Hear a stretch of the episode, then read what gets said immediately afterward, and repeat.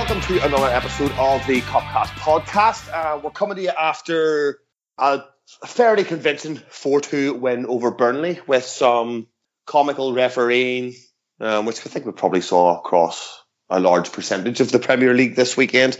Um, and tonight, to discuss that with me and look ahead to Bayern in the Champions League, I've got Johnny Henderson in Belfast. Johnny, how are you? I'm very well, Dave. Uh, it was a rather good Sunday, so I'm very well. Yes, it's been very pleasant so far, I must say.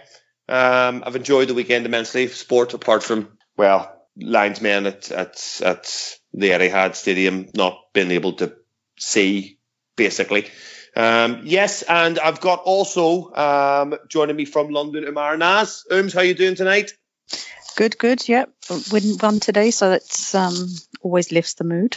Good. Okay, and Ums is, is kindly um, surrendering watching her idol, Mr. Federer, I am. Um, continue to defy all sorts of um, reasonable logic It was and terrible clash actually. I didn't know it was happening until this morning but anyway it's okay. I'd rather speak to you guys. She oh, lied. no, oh dear. All right. If he goes out it's um, put it this way if he goes out you'll be watching him lose and you don't really want that and if he gets through you'll be able to see him in the next round so See, when you put it like that, actually, yeah, not bad.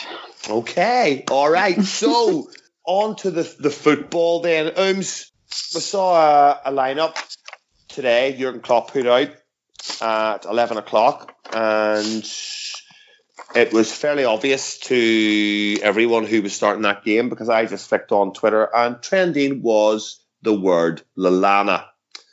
Can't so why? No, me neither. It's a strange one, isn't it? Um, everybody must have been particularly excited, um, particularly Dave Karen. Hmm. Um, so we saw a four-three-three shape with the back back four that we expected. Um, midfield three of Fabinho, Wijnaldum, and and then Lallana, and then the front three, as it were. What do you make of the What do you make of the selection? Well, there was I can't remember which journalist it was now put out a tweet saying you know, giving the indication that there's going to be a surprise and that a lot of people are going to be unhappy. Um, and I thought maybe Lovren was coming back because he's um, he's returned to training. But um, your man Dejan.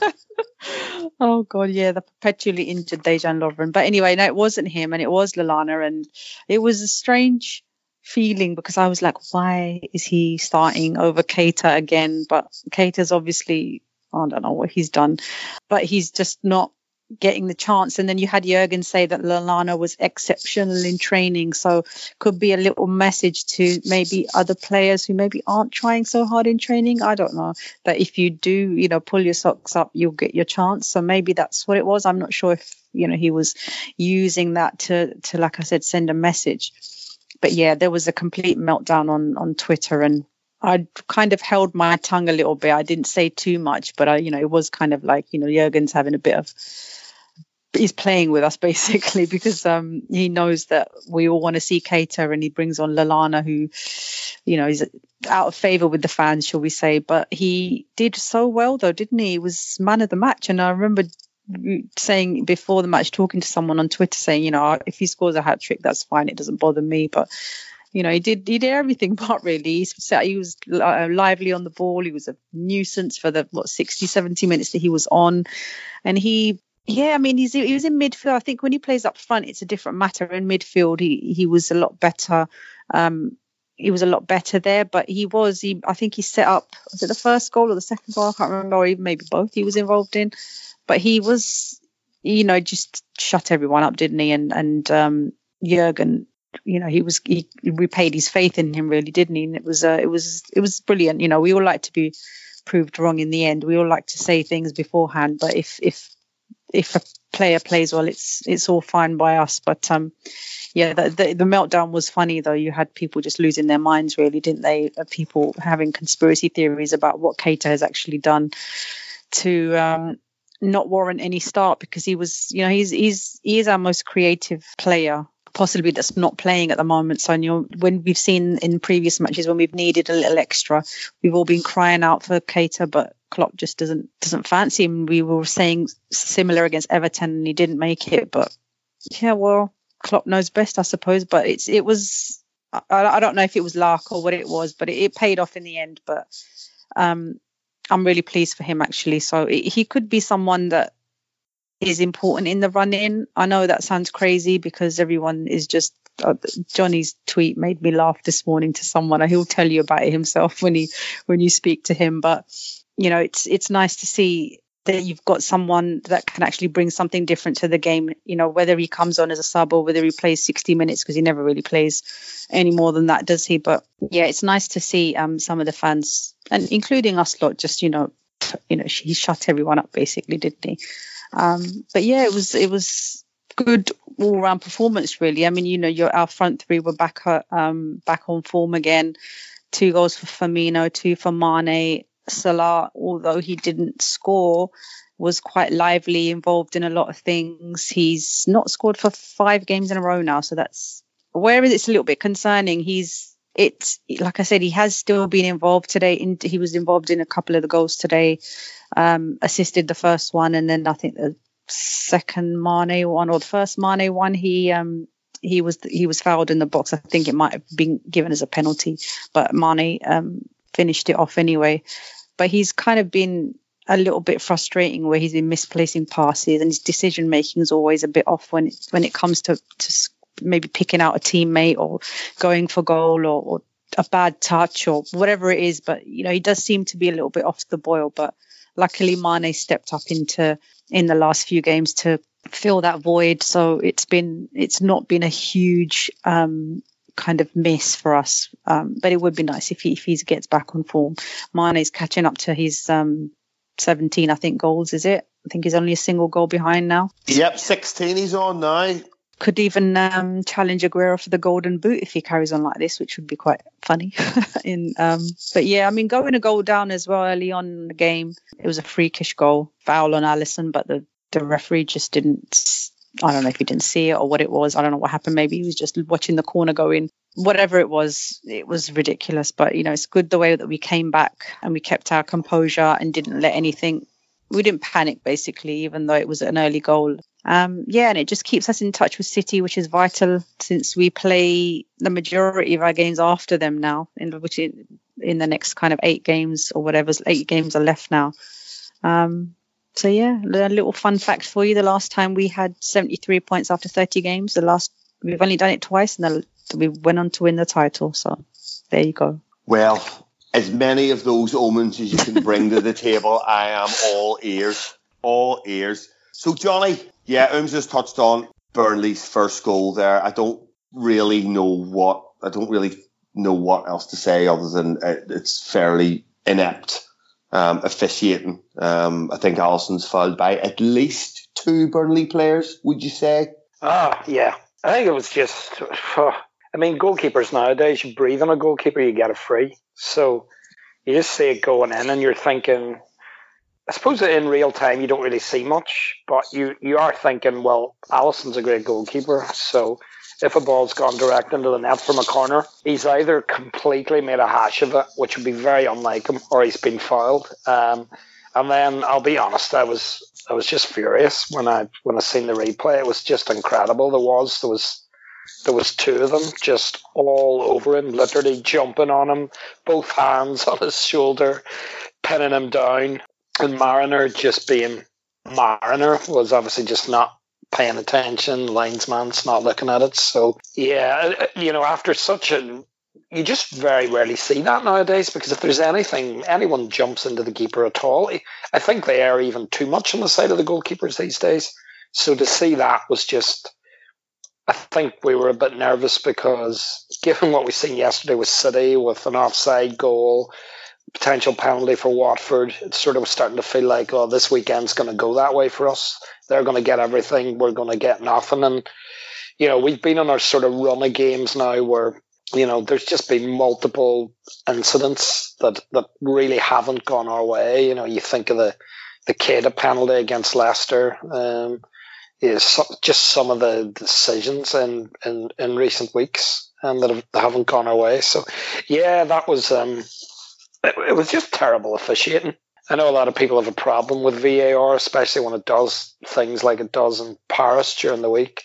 But um, I think those Premier League referees need all the fucking help they can get, to be frank. So uh, I don't think VAR is a bad thing when you've got people like Andre Marriner and bloody Anthony Taylor running around, fucking things up. yeah, it's a funny one, Johnny. I I don't know whether I'm for or against it at the moment. Um, and this is a whole other debate. But it seems that they can get things equally as badly wrong with the as- assistance of a video replay as well. So they can. Um, yeah. yeah. As was as was evidenced um, as with as as was evidenced in Paris during the week. You know, just one of a number of examples. I think we saw a bizarre state of affairs in um, in Serie A a few weeks ago. I think it was was it Inter Fiorentina.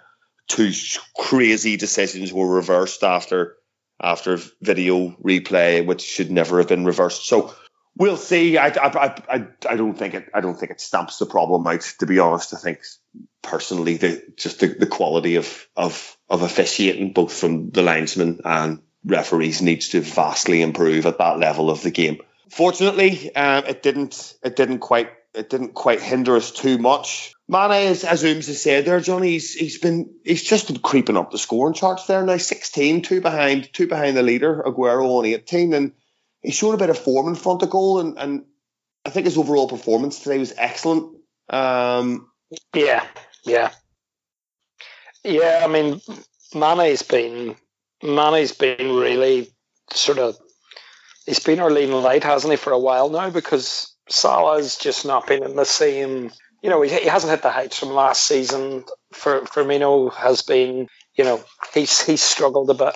He, he's he's struggled a bit at times, and and the one thing we all say about Mane is he's always he, he never hides, and that's what I love about Mane. He never hides, and even if he's having a stinker, even if his even if his touch is off, um, the thing with Manny is he'll always show for the ball. He'll always run at people. He'll always be direct. He's always trying things. He's always doing things.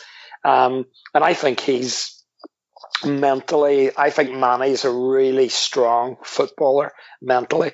And uh, we are going to need him. Um, we are really going to need him in this in this running because he's one of those players that he'll keep he'll keep showing. He'll keep he'll keep doing what he does. He'll keep trying to commit defenders He'll link the play. Um, he'll, he'll run behind sometimes. He, you know, he gives us so much. And I think, you know, I was looking at the stats. I mean, is with if you take away penalties, he, I think he's if he's not the top performing forward in the league for goals without penalties, he's very close to it. You know, so he's he's a massive, massive factor for us. And um, yeah, I mean the the the goal it was nice the way he, he, tucked it away at the end to sort of seal it. Um, but then the, the, the other, you know, the the other sort of miss he had was incredible. But I think Trent zips it across, so he, he was unlucky. He could have had a he could have had another one as well. But uh, his finish for the first goal was was just fantastic. I mean, yes, unerring, wasn't it? Ah, it was it was beautiful, and and I can't, you know, I'm I'm going to have to talk briefly about Lallana. I don't want to because it's referenced it there about what we were saying about Lallana. And listen, he he done well. He dives in and he blocked it, and he made that goal. And I think the thing was before the game, no one can quite understand why Lallana is starting that game when when you've seen the evidence of his Liverpool career. Now, of course, Klopp comes out and makes a totally reasonable point that he's watching him in training all week and he's been outstanding in training and he really stood out and he wanted to play him. And to be honest, you can't really argue with that. I mean, at the end of the day, it's Klopp's shout. But what what irks me, I have to say this, what irks me though is there's, well, there's a couple of things irk me. He wasn't our man of the match today you know, he had a really, really good game. He done really well with that block. I know it was it Steve McManaman or I, I don't know who they gave man of the match to. Did they give it to? Yeah, Lallana? they gave it to Lallana. Yeah. Yeah, McManaman yeah. gave it to Lallana, which was Mc, weird because I think he only plays seventy minutes as well, doesn't he? Yeah, yeah, and this this is the problem with Lallana. This is what winds me up. Listen, the guy came in, he played very well. He done very well. He done he, he done really well closing down to make that block for the second goal. But the thing was, he wasn't our best player. He had a very good game. He had a seven out of ten game, but it sort of sums up where the the level that Lallana's been at when he's having a seven out of ten game, and all these, as I like to call them, the super fans on the internet are all told you, told you, told you, and I was like, no, you told me fucking nothing. He's been below par for four years.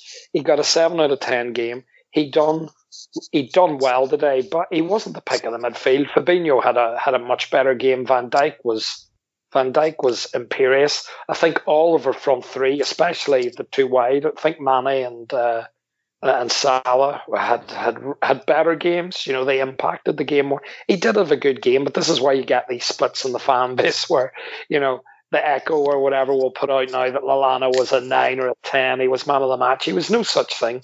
Um, but listen, I'm not going to be churlish about it. If if Lallana can uh, bring that level and he can be that consistent, especially when he comes on as a as a substitute, and, and it'll be useful to have. But I think we're all sort of wondering. Um, I don't know if Klopp has maybe a pond in his in his garden or something, and maybe Shaqiri and Keita have gone on the lash and maybe pissed in his in his pond or something. but uh, I, I just can't figure out why why they don't get get more game time. What do you know? What do we know? What do we know? But I think with Lallana, maybe it's because he came back and, you know, they, gave him man of the match. You're right. You know, maybe he didn't have the eight or nine out of 10 game that everyone's thinking he had. But because he kind of came out after so, um, so long and he, you know, he was the unexpected kind of hero, maybe that's why they gave it to him because we all expect Van Dijk and Fabinho and all the others to have great games, don't we? Maybe I think that was part of it that he did come in after so long and he did really well that was probably something to do with it.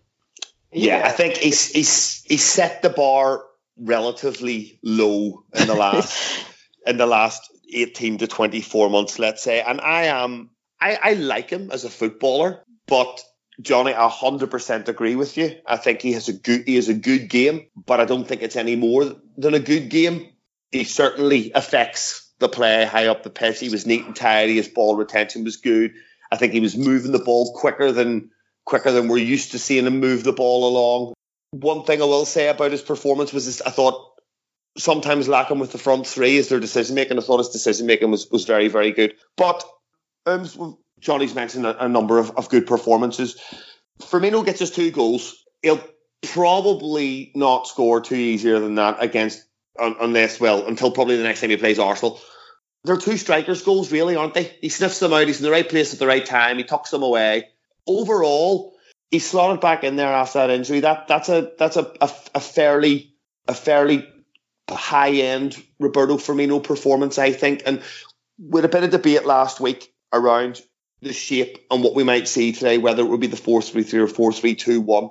Um, and it's kind of as, as the evidence builds and the games pass by, we've, we've played that fairly consistently over the last six or seven weeks. Um, what did you think of Firmino's performance yourself, and do you expect to see us continue with this shape from now until the end of the season? Well, I guess it depends from game to game. Jurgen, you can never kind of only a fool's going to second guess what Jurgen Klopp's going to do. I mean, there are some things that obviously aren't going to change in the team, but um, yeah, Firmino, he did have a really good game today. He kind of looked back to normal, whereas he's he, he was out for a few, was it a couple of games, two games, I can't remember, but he um he's been a bit below what he's le- the level that he's set as well. I mean, he's had games where he's been completely. I've had to, you know, is Firmino on the pitch kind of games. He's had those as well. Um, so yeah, he had a, a really good game today. Those two goals that he had, like you said, poachers goals, let's say. I mean, the second one, even though Mo Salah was had the ball and you thought, oh, you know, he's going he's going to do something with it himself. Um, I think he he was tackled at is it was it tackled at the last minute. Um, but he, you know, Firmino again was there making the runs. The, he was there at the right place. He does that a lot. You you think that the ball's dead and he's just popping up from behind, you know, bombing from midfield or wherever it is he was previously. Um, so yeah, that's the kind of Roberto Firmino that we've been accustomed to. And when he doesn't have those kinds of games, you know, it's easy for us to then say, oh, you know, he's had a poor game, um, which might not not necessarily be the case. It's just that it's not his usual the way that we're used to seeing him now. And and these three, the Mane, Salah, and Firmino, have set themselves such ludicrously high standards from last season that we are just we we, were, we just were spoilt, weren't we? And then I mean, my husband was saying to me, "You're always having a go at Salah." Because I'm like, "Oh my god, he's giving the ball away. What's he doing?" Shouting at the TV. You know, his decision decision making is was questionable again at times today. But even despite that, he had quite a good game himself. Um, he was a nuisance. He was uh, making chances for the others, even though he wasn't scoring himself. So it's just that we, like I said, we're used to them doing so so much more that it, it just it's kind of annoying when they when they don't have that level all the time. And yeah, uh, hopefully we'll see this Firmino for the next eight games now as well, and, and Mo can can chip in as well because Mane is doing, uh, you know, he's doing brilliantly as well. So hopefully the the three are back to back to their somewhat best anyway. I'm not going to say they're going to be blasting teams away like they were last season, but hopefully scoring a few more goals and and um, making us smile a bit more. Yeah, um, and I think similar to what what we were saying about Lallana, where people are, are gushing over his performance because it, it well, he set the bar relatively low. Um, the opposite with those three guys, where they set the bar so high last season. Um, we're expecting phenomenal performances week in, week out. It's 91 goals between them last last season. That's it's absolutely outrageous number of goals. But Johnny, do you think Firmino gets gets a bit lost when we play that other shape with Salah through the middle. And do you think it, do you think the four three three significantly suits him better? I do, to be honest. I mean, I can see results were so good playing Salah down the middle, and obviously Klopp was trying something different as well with with teams maybe cotton on to Salah a bit, and I could see, you know, the intention of it was just the, the balance of the team as well, where you know, Firmino then is in a position where he can drop a bit deeper, and he's, um, but he he does thrive in that position in the middle of the of, of the three, you know, because he picks it when he gets into that pocket, and he and he's got both players going wide of him. There was, I think, there was real signs from him today. He, you know, I would say probably the big change with Firmino this season is his way to pass and things like that at times just haven't been as, as bang on. I mean, last season, it, sometimes we, you know, as you say, Dave, they scored like a, a, ridiculous amount of goals, and a large amount and a large factor in that was in sort of situations where we won the ball and we were turning and transition quickly.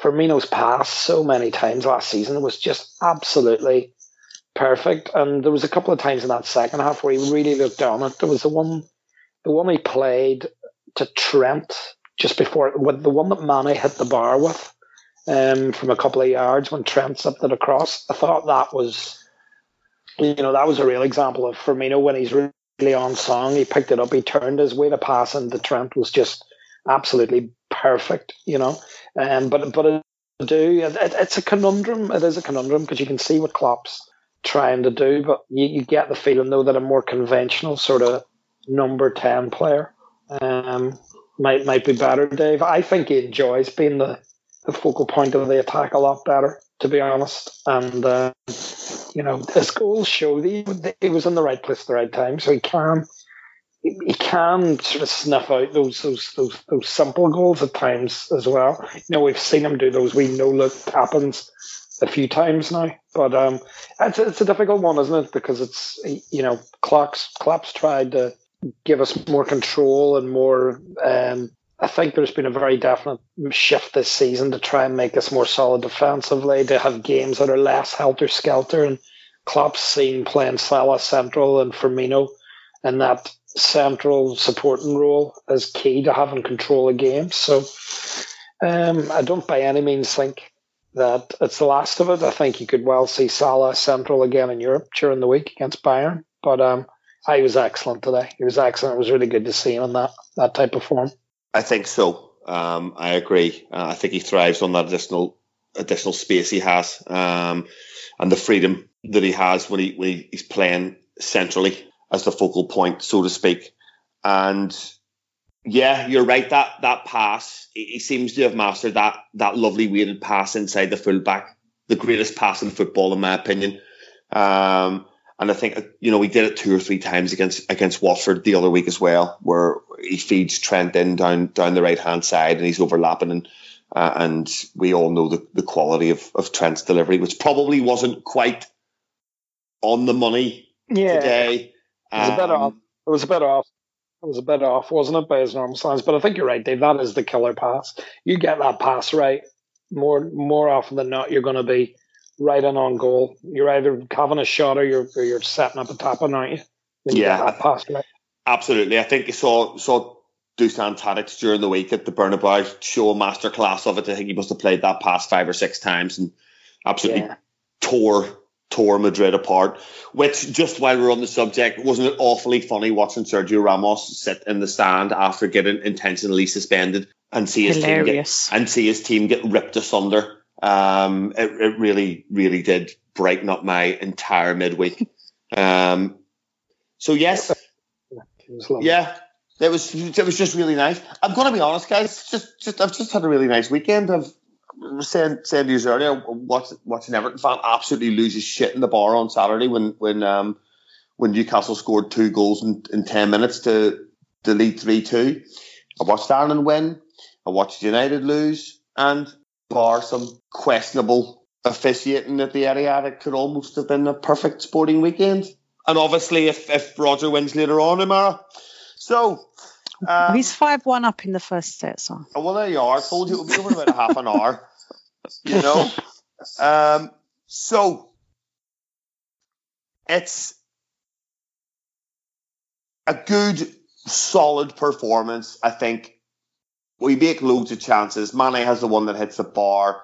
Um, Salah should maybe get a couple. I mean, when Wijnaldum has a header, he doesn't quite get on the end off from a really good Robertson cross. And but we do concede two goals. Yeah, granted, the first one's not really. I'm not. Gonna, I'm, I'm actually. I'm just decided. I'm just not going to count it. I'm just not going to. I'm just not going to count it. But the set, the second goal um, that we concede, um, it's not great, and it's not a great time to concede it. You know, Robertson, I think, is probably caught out a little bit. Also, people have questioned Alisson. Should he have done better? I don't know. What do you think? Is there cause for concern there, or is it just one of them? This, the first goal, like you said, I mean, although we love to see Eric say we don't count it, it did count.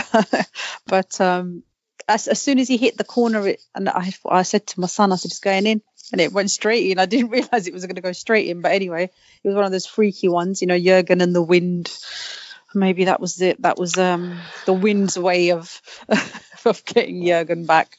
But um, the, the the last one, I mean, it was a really bad time to concede. It was we were three one at the time, and then it becomes three two, and I was crapping myself that we were going to concede another one because um, I thought they're going to just going to pressure us for the next two or three minutes or whatever was left because you got to add on what 30, 40, whatever seconds they add on for the celebration and all that. So yeah, I was like, oh god, they're gonna just go for it, and you know, it's it takes one small like lapse in concentration for, for you know if they equalize, oh my god, and all these things. But then obviously it didn't, nothing came of it because um Sturridge with his fine pass to Mane, I have to mention that. Um, he put Mane straight through and then he scored, but that, you know, but it wasn't. I don't think is a huge cause for concern because I suppose all's all's well that ends well, but it, it was. I think we just switched off. I thought maybe we thought it was it was done and dusted, and but there was still a few more minutes to go, and you know we could do without switching off um, that late on in the game because you know, or maybe switch off if you really want to switch off in the last ten seconds when there's no more time to to concede anymore. But yeah, having to then deal with the next few minutes is um is always a bit tricky. I mean, whereas what last couple of years ago it would have been panic stations because we do did do normally we used to panic when we used to concede, but it's not kind of the case anymore with the change in personnel and kind of just a bit more st- stability at the back anyway. So I'm not hugely concerned, but it's always. It, I mean, it's it's nice to to concede as few as possible. Let's put it that way. So um, hopefully we can keep it to a minimum in the next eight games yes, I've I've become quite fond of not conceding goals because it's not something that I'm really familiar with over over recent years. So I've welcomed it with open arms. And it was strange to see that sort of lapse in concentration, as you put it. And it was a bit of a lapse in concentration, um, particularly at, at that point of the game, because I think we've been very, very good at managing games out um, this year. It, it's one thing that I think we've improved massively on. Um, which has certainly helped us push this way, push push the team this far. Johnny, it's as Samar said earlier, it's, it's 73 points after 30 matches. It's a phenomenal number of points on the board. It's more already with eight games to go than a lot of seasons, a lot of full seasons we've posted. We've got Fulham next, and then I think we have a I think we've a run of, of three, I think probably defining games in Spurs at home, Southampton away, and and Chelsea at home. Um, Southampton seem to have been reinvigorated. I do, well, I don't think it would have been difficult to be invigorated after Mark Hughes left. I think probably Coco the Clown could have come in and reinvigorated the team after Mark Hughes had his hands on them. Fulham, let's be honest, we expect to go there and we expect to win the game. They've had three managers this year. It's all a bit of a farce. They've binned off all their players that got them promoted and signed a whole pile of boys who just haven't done the business at all. They've signed millions and millions of players and no really good defenders, and that shows in the fact that they just concede millions and millions of goals. So those three games, Johnny, is that yeah. is that going to make or break us this season? Do you think? Yeah, quite possibly. I mean, it'll break us if we don't win and City clock up the points because I think we're all agreed that uh, you know one more one more sort of slip up at this point it almost feels fatal. I mean it's it's the the standard is so so so high and I mean, you you made the point there about the points total, Dave. It is extraordinary. I mean, we years gone by, we we were always sort of looking to build as a club, and we always talked about, didn't we? We always used to say, get to two points a game, get your 76 points, and you can get into the Champions League. You know, that was what we used to talk about, wasn't it? Um, and now you're in this position where, you know, with, with, you know, with, with, with eight games to go, we've already basically, you know, we're sitting with 73 points. Only the, you know, the 87, 88 team, which were a legendary team. Many consider them the greatest Liverpool team, certainly to watch uh, of all time, and we're, we're sitting level with what they were doing at this point. So I think in front of us at the minute, we sometimes take it for granted that this team are doing extraordinary things at the minute. They're performing at an extraordinary level, and because of the modern social media age, where a couple of draws is, you know, a, a turn for everyone to have a bit of banter about you know, bottling it and all this nonsense and drivel that gets talked about. I think, you know, it's easy to forget how how outstanding we've been um, and how consistent we've been. Um, but you're absolutely right. I mean, these games now feel defining. I mean, I think when you look at City's games and our games, this is the spell now where you sort of look at it and it makes you a wee bit nervous because, you know, we've got to go to Fulham, which is good. It's good that we have that game because you're dead right. They are primed for us. They they cannot defend. They they don't know how to set up and defend. Um, they've they've shipped goals all season. Um, it's an opportunity for us to. We we've been struggling on the road to score goals recently. I think that's been a bit of a, a theme for us. You know, we we we've just not been as uh, as clinical. So, you know, the Everton game, the United game, we are very blunt. We didn't we didn't create an awful lot. It's a chance to go away from home down to London, rattling a few goals, go top of the league.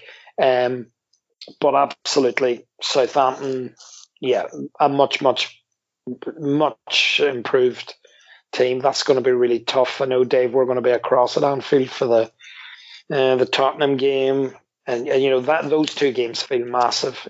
They they they absolutely feel huge because I think City's next games are they're away to Fulham as well. You know, listen, like us, you'd expect them to absolutely pummel them, and I think they've got then a home game with Cardiff, which is another you know, it looks like an absolute shoe in. So if we are still in a good position after those games, and if we can take maximum points, you know, that then you're sort of talking about, you know, City start to have a couple of tough games themselves. They've got to go to United. Obviously, that's the one we're pinning our hopes on. That was a good result today with United losing. We we we could really do with United desperately needing a win for Champions League. They've still got to play Spurs as well, same as us. So that's a banana skin. They've got to go to Palace, or the type of team that they've sometimes struggled against. So yeah, I know it, it, it does feel defining, Dave. I think if we're, you know, if we're ahead or right on their tails after those set of games, uh, I think we've got a great chance. I really do. I think we've got a fantastic chance of doing, getting over the line. Yeah, I, I tend to agree with that. And I'm just going to get my soapbox here for a minute with regards to the term bottlers or bottling or bottle or any sort of receptacle. Um, that it's it's a soundbite, and I don't agree with it being used at all. And it's basically a modern day argument for any team that fails after showing promise. And I personally feel it's juvenile, it's narrow minded, it's a one dimensional argument. It provides absolutely no context. It requires no thought, no intelligence, or even any general understanding of the game itself, or even team sport in general. I can understand maybe one individual maybe not having the mental resilience. For example, Umara, you'll be able to tell me better than this. Who was that girl who just broke down in a Wimbledon final a few years ago? Was it Kerber or was it Kerber she was playing? What the one who actually started crying on the Yeah, yeah. Lisicki? Is that who it was? Sabine yeah, so, Lisicki. Yeah. Yeah, so that that's something that that I can understand, but this term can't be thrown at thrown at a, a team, a group of, of 18, 20 players. Well, maybe unless you're, you're Paris Saint Germain. But anyway, that's me off my soapbox. um, so, talking about City, I'd just like to prefix this by saying that anything to follow in the conversation in the next 10 minutes should be um, forwarded by the term allegedly. Manchester City have been subject of a third now investigation into financial fair play. Um, there are somewhat somewhat seven million documents which have been passed to UEFA um, from, I believe, a Portuguese whistleblower. Um, God bless him.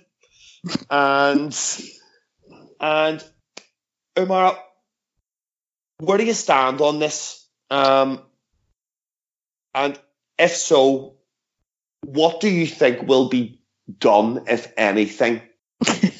Sorry, is this Portuguese whistleblower Mourinho? um, I would, I would love that, but I don't think so. No. Okay, all right then. Um, uh, unless it gonna... was, unless it was self-serving, and it no longer is, so it probably wasn't him. Yeah, that's true. Um, what do I think is going to happen? Probably nothing. I mean, I, to be honest, I don't know. I mean, uh, with regards to the Premier League, there, there's talk of maybe points being deducted and things like that. I just, I just can't see it happening. I just, I don't know. I don't think the, the, FA definitely. I don't think have the balls to do anything. I'm not sure how UEFA are going to respond to it, or maybe they might do something differently.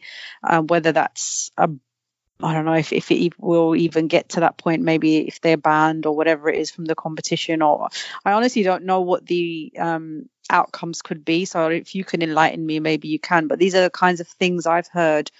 I just, I don't know, I've just not got that much faith in the system that they're going to do the whole thing justice. I mean, we all know that there's dodgy stuff going on at City, but it's just the fact that to take them on is is the different is the thing is that are they going to do that?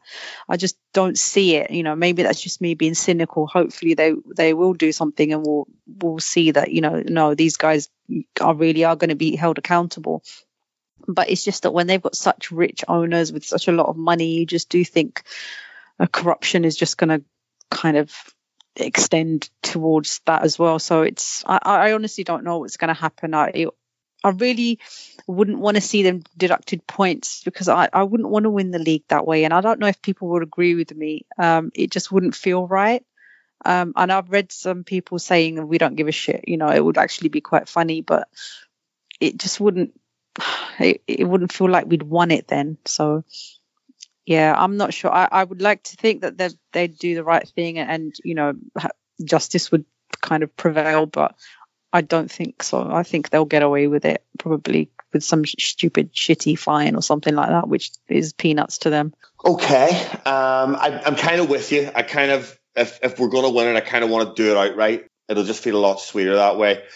But Johnny, what's your take on the whole investigation? Um, obviously, you know, UEFA investigating. They they can put their own um, sanctions in place with regards to UEFA competitions, so Champions League, etc. Um, the FA would need to step in and impose any sanctions um, from a domestic perspective. But what's what's your opinion? What do you know? Do you know anything? Probably not. do you know anything? No, probably not. Just in, gen- just in general. do you know anything in general? do you know uh, yeah, it's it's it's it's um, yeah, you know what I mean. It's it's all it's all very much it's it's hearsay and it's rumor and conjecture and speculation. Yeah.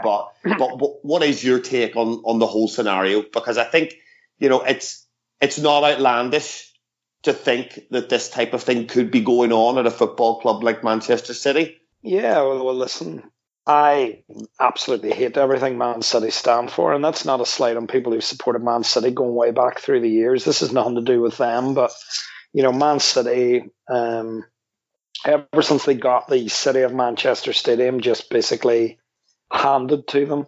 Um, they they're, they're they're just like another Chelsea. You know, they're a lottery winner club, and I despise and and, and like I'm not going to hold back on this. I absolutely despise everything City. Um, stand for right now. I mean, they're being used by a you know a vile, murderous regime to basically launder their their their image. You know, they use Man City as as as an image laundering. I think there's you know there's been a lot of there's been books written on the subject. That's what they're doing. They're trying to make themselves appear human and uh, you know with it in the sporting sense, and we're part of a football club and we're a force for good and all this here. And listen, there's no doubt, have they invested a load of money in that area of Manchester and done all these things in that area? Yes, yes, of course they have. Um, but it doesn't cover up, you know, what those those people are. And they they've used City for their own ends. And there's no doubt in my mind as well. They use they use City for you know, image laundering, money laundering, whatever, you know, whatever you, you want to level at them. They, they, they're not adhering to the rules. They, I suppose back in the day, if you go back to the days like Black when Blackburn, uh, when it was like small potatoes at that time, when a rich benefactor came along, you know, it was Jack Walker, local man at Blackburn. He had a steel business and he he pumped money in at the time that was unprecedented. They went and signed Shearers and Suttons and Sherwoods and Stuart Ripley's and all the Colin Hendrys and all these players, and they and they went and won the league. And this is then after Abramovich, it went to a completely nuclear level. Then you know. Yeah, and uh, let's uh, let's just be clear as well, Johnny. Liverpool Liverpool benefited from from the Moores Pools money as well back in the day, and that that's something yeah. that that helped that helped set this club um, to where they are yeah. now.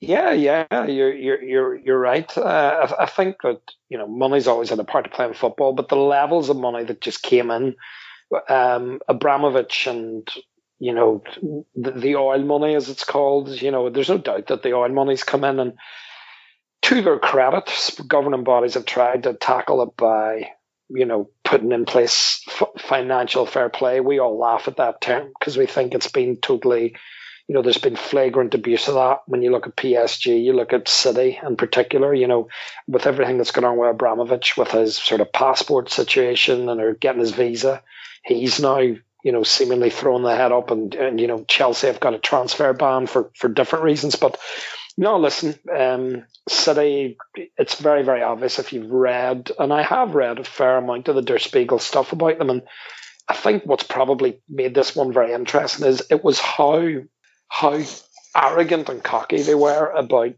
absolutely dismissing the governing bodies. And you know the documents really show utter contempt for the governing bodies. And i think they showed such a degree of contempt um, that actually uh, i think the governing bodies were probably compelled to act because of how they went about it um, when you when you read those emails and, and and basically they boasted about how they got around it. So it is interesting that you've got so many, and there is a there is a thread on Twitter as well for people that maybe aren't as clued in on this. There's a guy Mo Chatra. Um, I don't know if you guys have read it, but Mo Chatra done a a thread on Twitter around it, and it is very interesting. And you do read the thread, and you do take a step back, and you do think that maybe there may be sanctions. Listen, I don't think they'll get docked points this season. I wouldn't rule out points being docked maybe for a future season. I wouldn't. I wouldn't rule out a number of things. I wouldn't rule out transfer window bans. I wouldn't rule out um, potential expulsion from the Champions League. You know, there's there's so much evidence there. I think it, it's going to be something that's going to really impact City. I don't think you have all these governing bodies uh, clubbing together and doing an investigation for all of them to go, yes, we've read these 7 million documents with all this evidence that's already out in the public domain and we've decided they don't have a case to answer. I think all four of them would look absolutely ludicrous if that's the case. So I do think it's going to be a massive story in football eventually.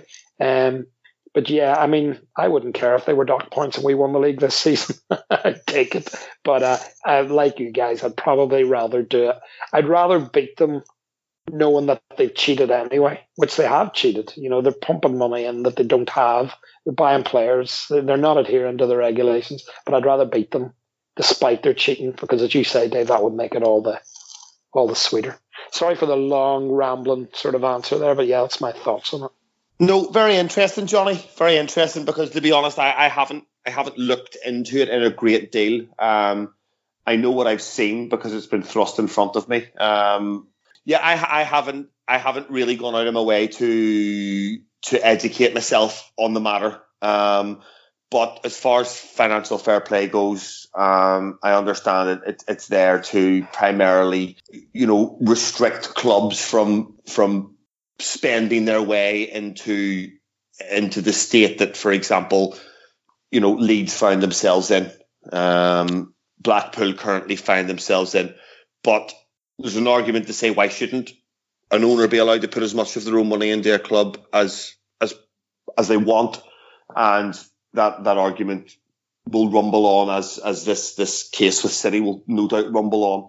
But at the same time, if one club is adhering to those rules or a number of clubs are adhering to those rules and another club isn't, then it's not a level playing field.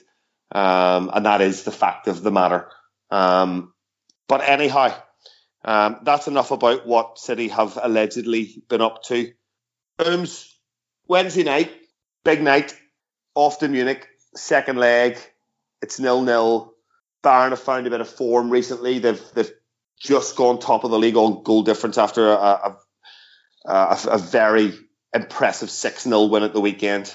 But there's a, a bit of a there's a bit of a a side story going on here with regards to, to Hummels, Boateng, and, and Muller all being now, for want of a better term, ex- expelled um, from the German national team, which it seems hasn't gone down very well at all um, with the individual players and, and some of their, their teammates.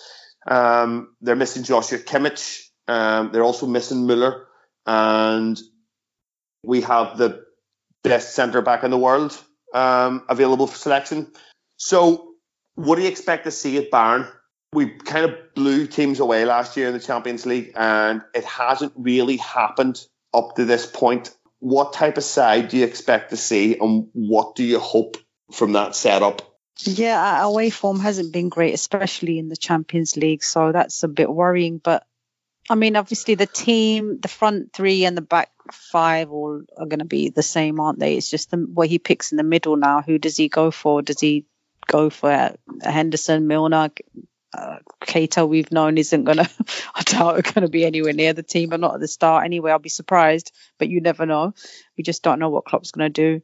So yeah, I think the any questions are in midfield really. But look, if you'd have said to me before the first leg that we'd keep a clean sheet, I'd be happy with that considering where we were. We didn't have Van Dijk. Um, so that was a good thing. Um, that was a positive for me because now if we score it, we'll have the advantage. We just need a score draw. We'll have an away goal. I'd like to think it was 50 50, but obviously, with our poor kind of away form, it's not maybe more of a 60-40, but I, you know, we could get, a, like I said, I could get a draw, and we could, and, and that would be enough. Um, but yeah, we do need to go for it because because we do need to score. I'm not sure what their their lineup's going to be. Uh, you know, you've mentioned that they're missing. Is it the right back Kimmich? Kimmich? Yeah, Kimmich just is made that name up. yeah. No, you're Okay. absolutely right. Kimmich Yeah, is so- Yeah, so he obviously is going to be a big miss for him. So maybe you know Jurgen will try to exploit that potential weakness. I don't know if they've got an, an equally brilliant backup coming in or not, but I think um, Johnny. Well, am I right in saying it'll probably be Rafinha at right back? Yeah, um, he'd be, he'd be expected to come in there. Um, Rafinha, who's Okay. not anywhere near the level of Kimmich. No, and, and to be honest, yeah, and to be honest, there, there's there's few that are. Let's let's be fair. So yeah, um, please Absolutely. please ca- please carry on.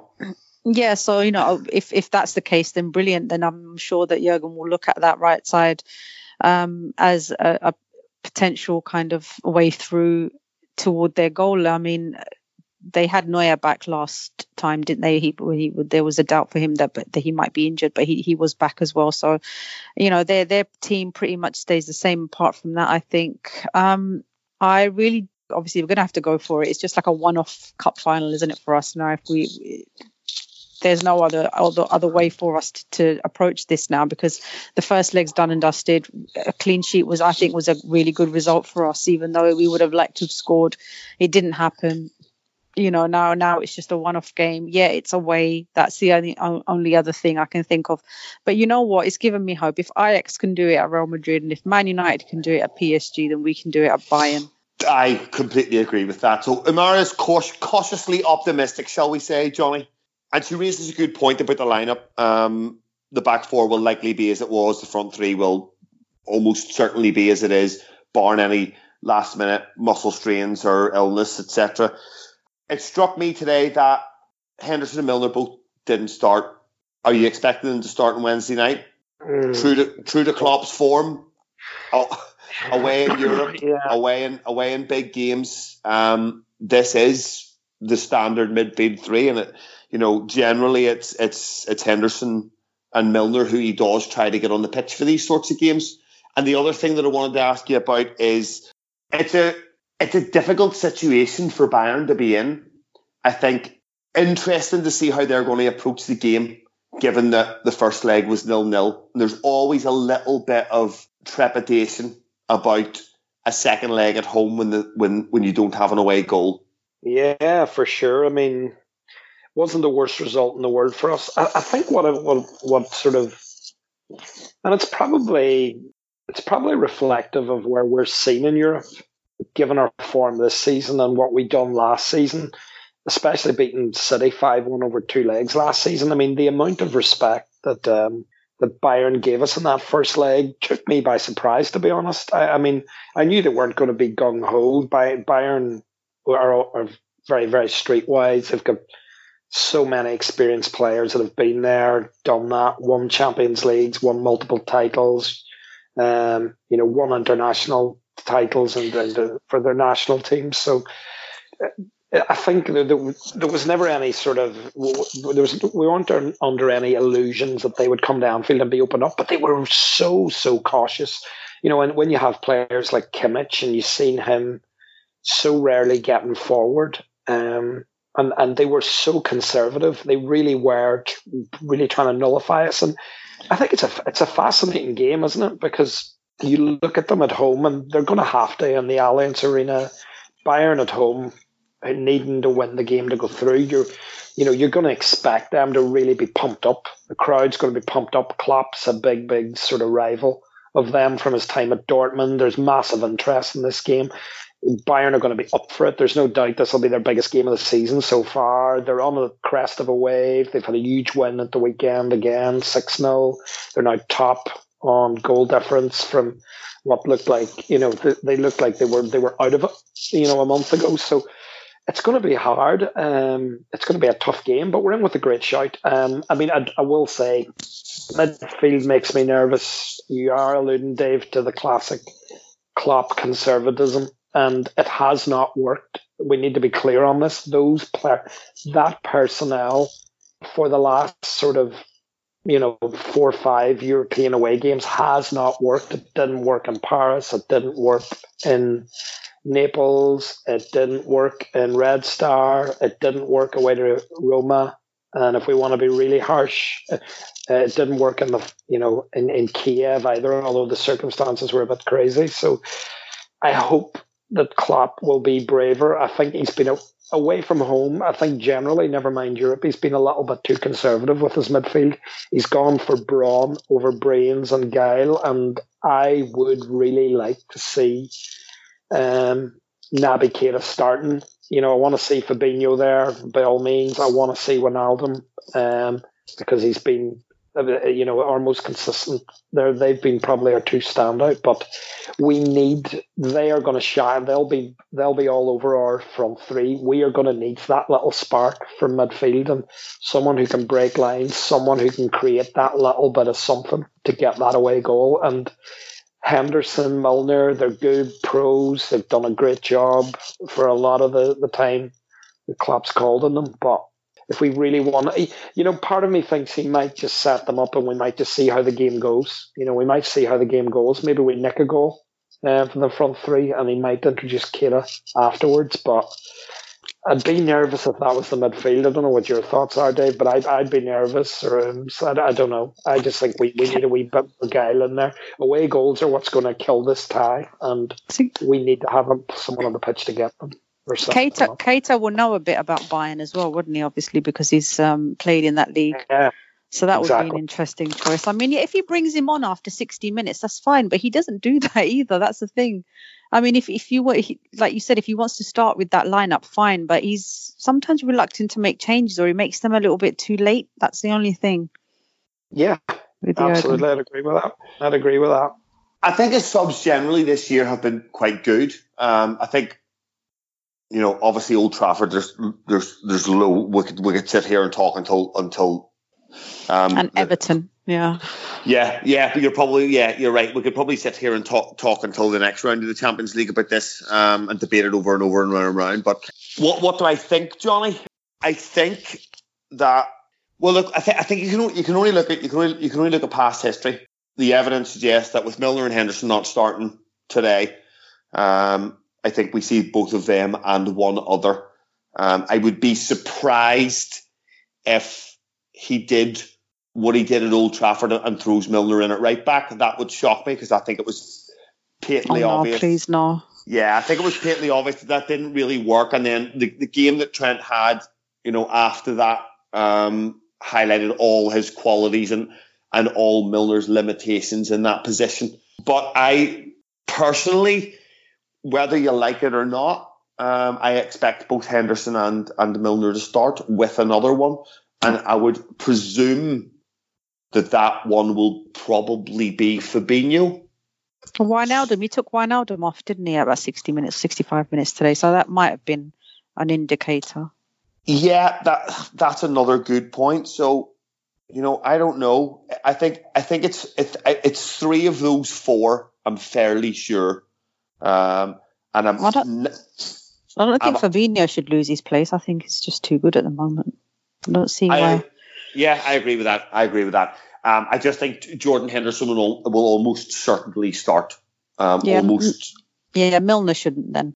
Milner would, would be the if, if if you were going to tell me only one of them was going to play, I, I would certainly nail my colours to the mast and say it would be Jordan Henderson. Um, mm. And as I say, that that's just just on the manager's um, just on the manager's previous previous form. But it's going to be a difficult game. I think it's going to be a difficult game. I think it's a game that's going to have to be managed within itself. Um, and as I said earlier, that's something we have got got fairly fairly good at over the last the last season. So I don't really have anything else other than a whole pile of nervous tension to release after earlier on um, especially after the, the early the early goal. So, is there anything that you would like to discuss before we wrap things up? No, there's nothing else for me. I think it's uh, you know it's an exciting time, though. You know, I think sometimes we you know there's there's people giving out because those two away games were poor at Everton and United and that. But let's look where we're at. We're one point off the one point off the league with eight games to go against a team we were about bloody 30 points behind last season. We're going to Munich to play for a place in the Champions League quarters. Um, it's a good time to be a Liverpool fan. Let's enjoy it and let's get behind the boys. That's all I'd say. Yeah, and all these results during in the midweek, like I mentioned before, the results in the Champions League, the unexpected ones, just give me a lot more hope with the Liverpool against Bayern now. You just never know. All right, perfect. Well, folks, for all of you listening, if any of you are listening, that's what's called perspective. Um, and we could probably see a lot more of it in social media if we'd really like to. But that's it from us. We'll, we'll, I'm sure we'll speak to you after Bayern provided that um, we haven't lost someone in the Brazilian rainforest somewhere. Um, so, on that note, up the hungry chasing reds.